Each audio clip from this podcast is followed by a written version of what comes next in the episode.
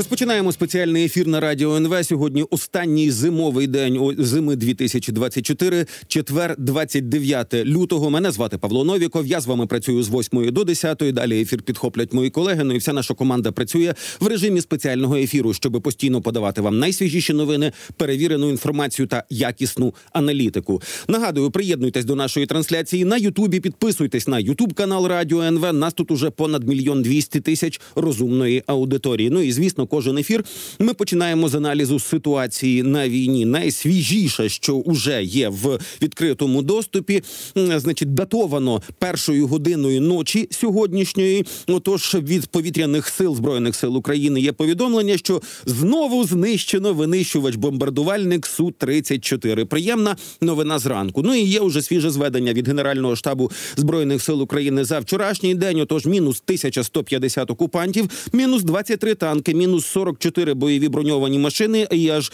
мінус 41 артилерійська система. Цікаво про мінус 2 Засоби протиповітряної оборони, ну і ще кілька цікавих мінусів. Звісно, той літачок, який сьогодні вночі збили наші захисники, в цю статистику ще не увійшов. Його ми побачимо завтра. Отож.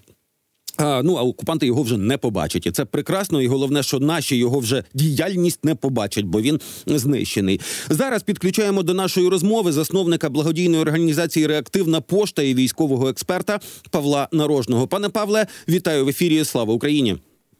Доброго ранку, героям слава.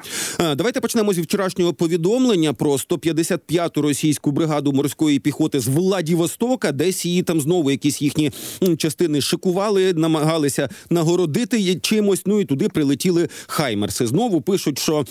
Десятки вбитих та поранених, і якось це стає кучним. І я не бачу, щоб, щоб таких повідомлень ну от просто місяцями не було. Вони все одно продовжують діяти лише ну в своїй основній парадигмі, коли для того, щоб щось зробити, треба всіх вишикувати, побілити бордюри, е, пофарбувати зеленою фарбою траву. Ну як ви про це думаєте? Е, ну, мак, якось да. Тобто, це їхня шаблонність їхніх, їхніх дій, е, вона повторюється. Тобто, ми вже бачили два таких удари останнім часом, це протягом, мабуть, одного місяця. Угу. Чому вони це не змінюють? Ну, може, це тому, що це багатостраждальна російська 155-та бригада, яка вже ну як мінімум три рази повністю обновила весь цей склад. Ну, тобто вони втрачали е, повністю особовий склад, набирали нових людей, поверталися на фронт, втрачали, ну і так далі. Е, може, у них вже там просто нема кому думати. Ну інших ідей в мене немає, бо ну це ж вже було, як казав український класик.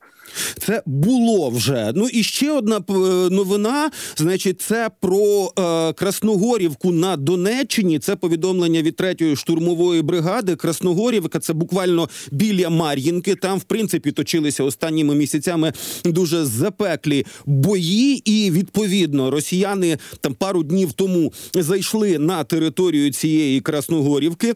Далі у що називається активні дії.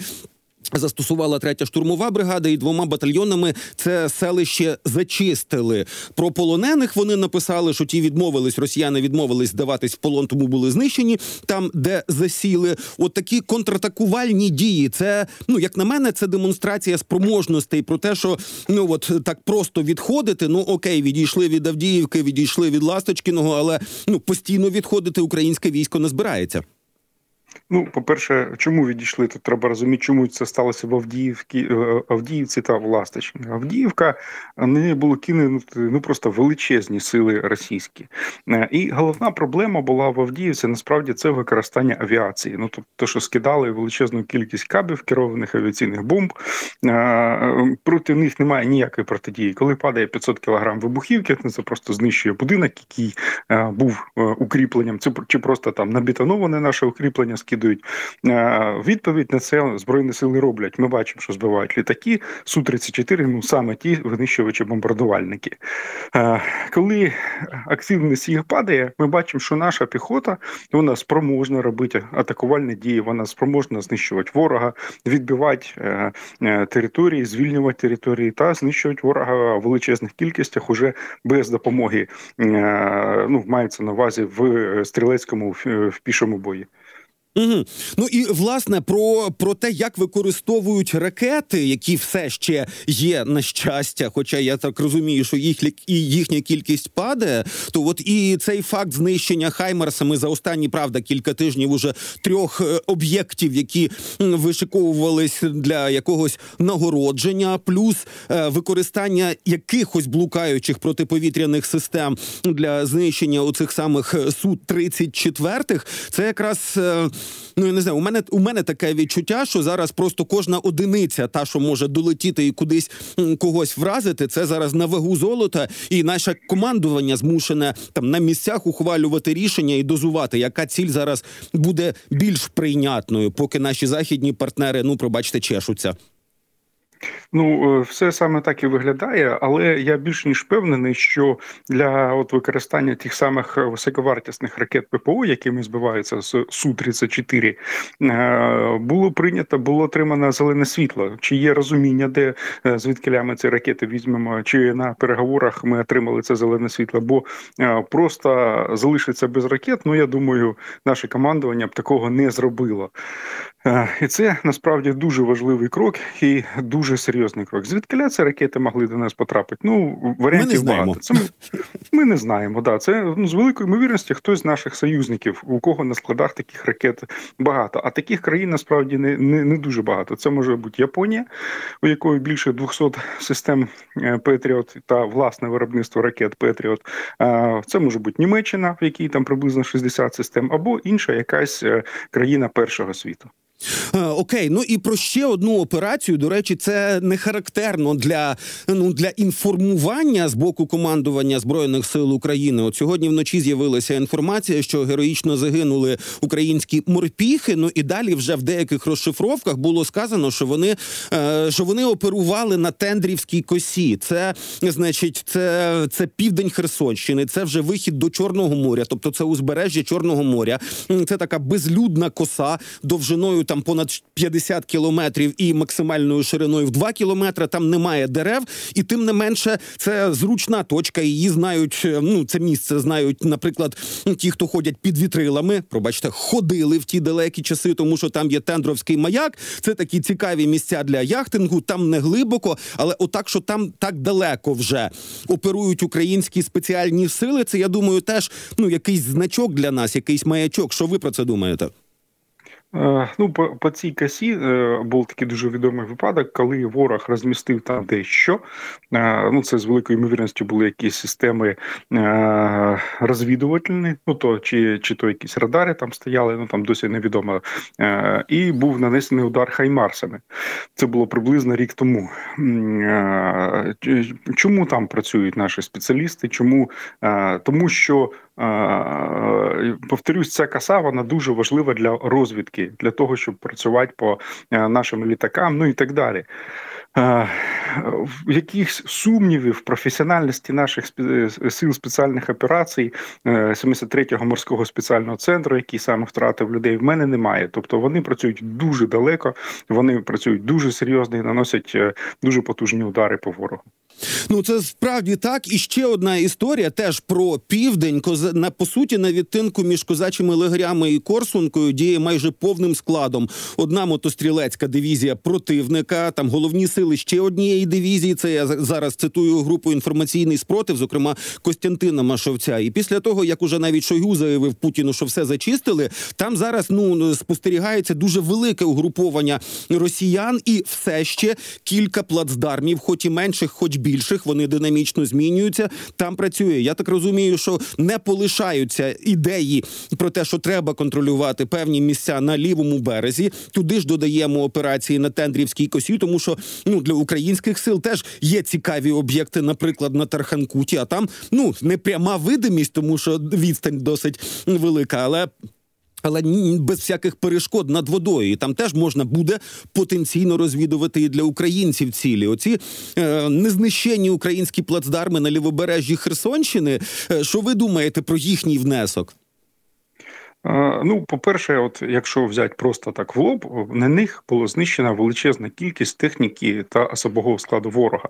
Е, Ці плацдарми вони відносно невеликі. Ну, всі бажаючі можуть подивитися на карту е, містечка е, селища Кринків. Воно невеличке, але вони на себе, по-перше, затримують величезні сили ворога. Тобто, ми кажемо про піхотну дивізію, яка їх стримує. Піхотна дивізія це 3-4 бригади.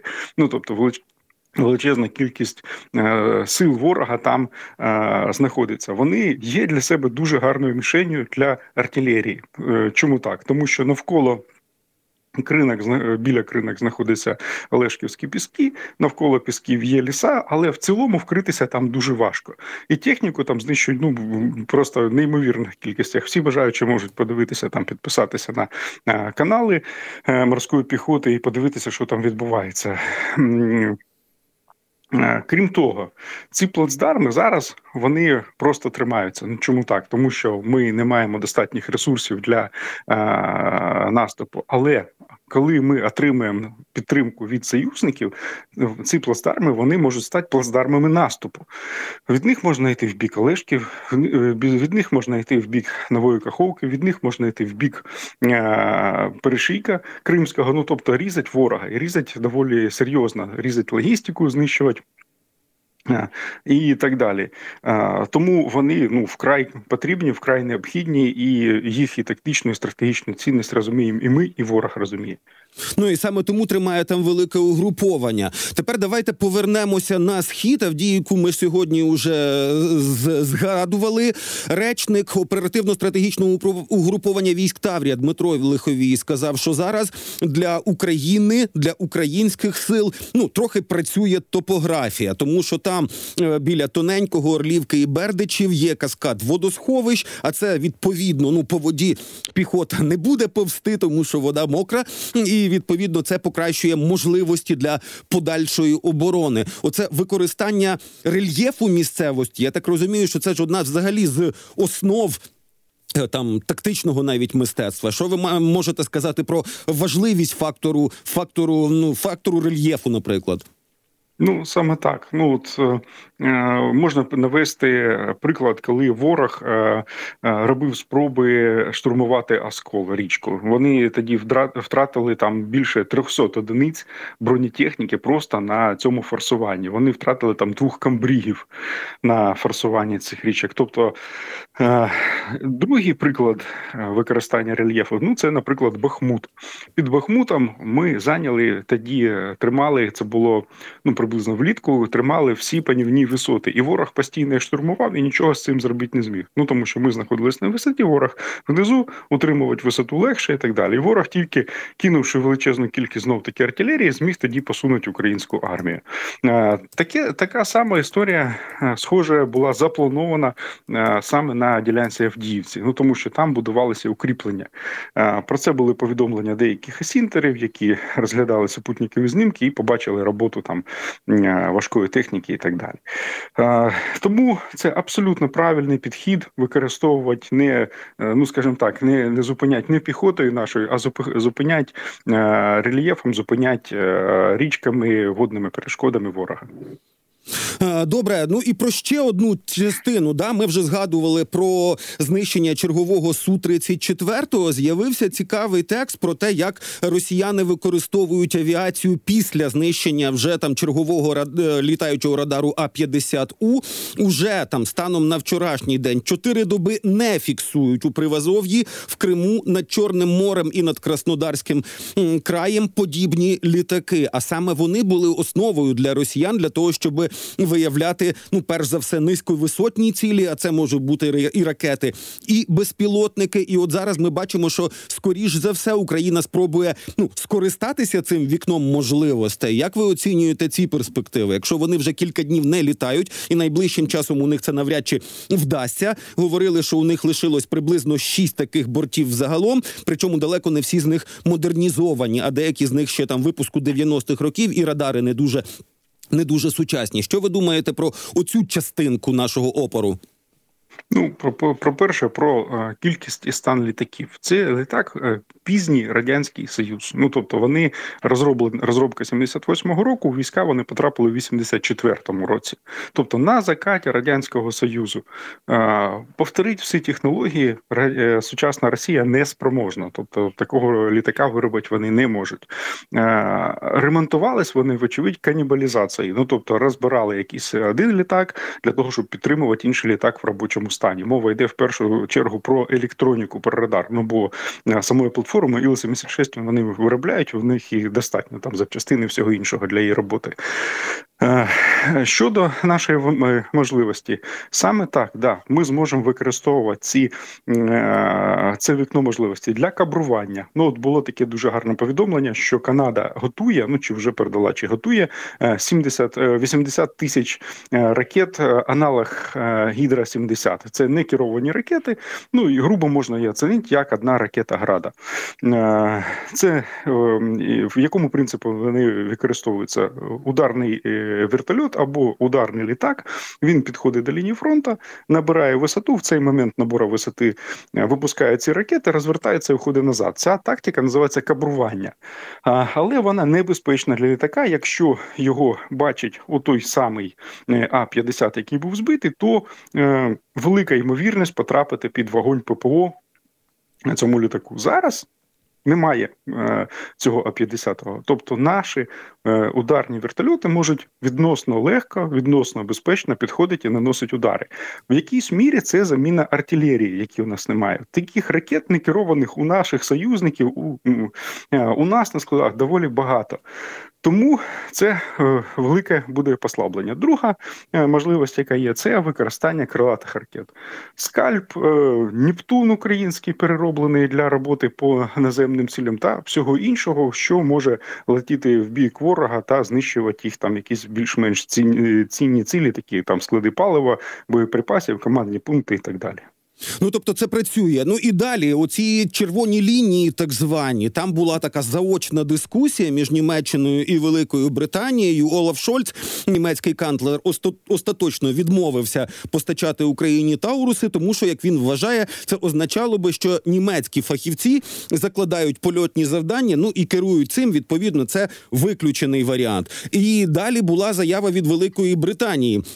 Їхній міністр оборони сказав, що а, речник Міністерства оборони Великої Британії е, сказав, що те, як Київ використовує крилаті ракети, передані іншими країнами, є лише справою збройних сил України і ніяких іноземних фахівців для цього не потрібно. Я так розумію, що принаймні ті марке ті ракети крилаті, які мар- марковані Storm Shadow, тобто, поставлені від Британії, отут у нас обмежень на їхнє використання немає. Чи в чому сенс цієї дискусії?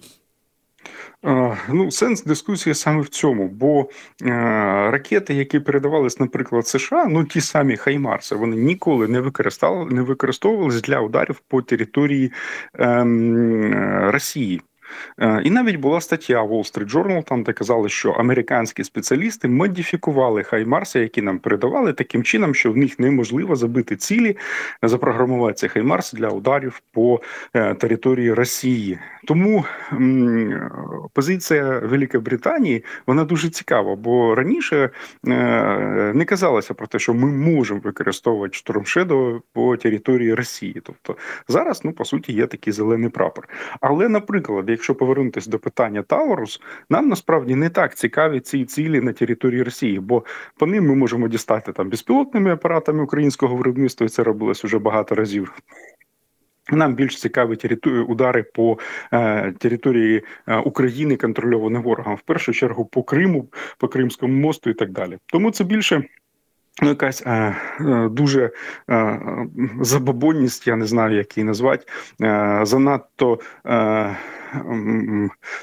якась боязкість наших союзників, конкретно німців, е, в передачі цієї зброї. Е, Добре, ну і якщо вже тут до таких військово-політичних дискусій, це вже не фінал нашої розмови. Є вже начальник штабу, ну точніше, заява від начальника штабу оборони Великої Британії Тоні Радакіна. Він сказав, що Київ навряд чи зможе розпочати новий контрнаступ до кінця літа, а швидше за все, і до наступного року. Якщо на початок минулого року багато говорилось, що ось зараз Україна піде в контрнаступ. Ну і потім оці рожеві сподівання вони реально не справдились, тому що росіяни зарилися глибоко в землю, і контингент у них там настільки великий, і кількість мінувань. Ми пам'ятаємо, що в кілька разів більше ніж по російських навіть нормативах. То от зараз такі дуже обережні обережні припущення, і вкотре розповіді про те, що у України просто ресурсів немає для того, щоб відновлювати. Е, Значить, і свої танки, бронемашини, відновлювати за- запаси ракет, відновлювати запаси артилерійських снарядів. 24-й рік ми будемо в, в недонадіях проживати. Як ви про це думаєте? Ну, для того, щоб нам піти в наступ на територію, е, звільняти українську територію, нам треба декілька, декілька складових. Е, Перша це артилерія, артилерійські боєприпаси. Самі ми не спроможні їх виробляти. Ну тобто, кількість снарядів, яку ми виробляємо, вона засекречена. точ- Точно ми не знаємо. Єдине, що було в публічному доступі, це українська броня, бронетехніка. Вони сказали, що вони виробляють 20 тисяч артилерійських мін на рік. Ну тобто, ну це мікроскопічна кількість, скажімо прямо.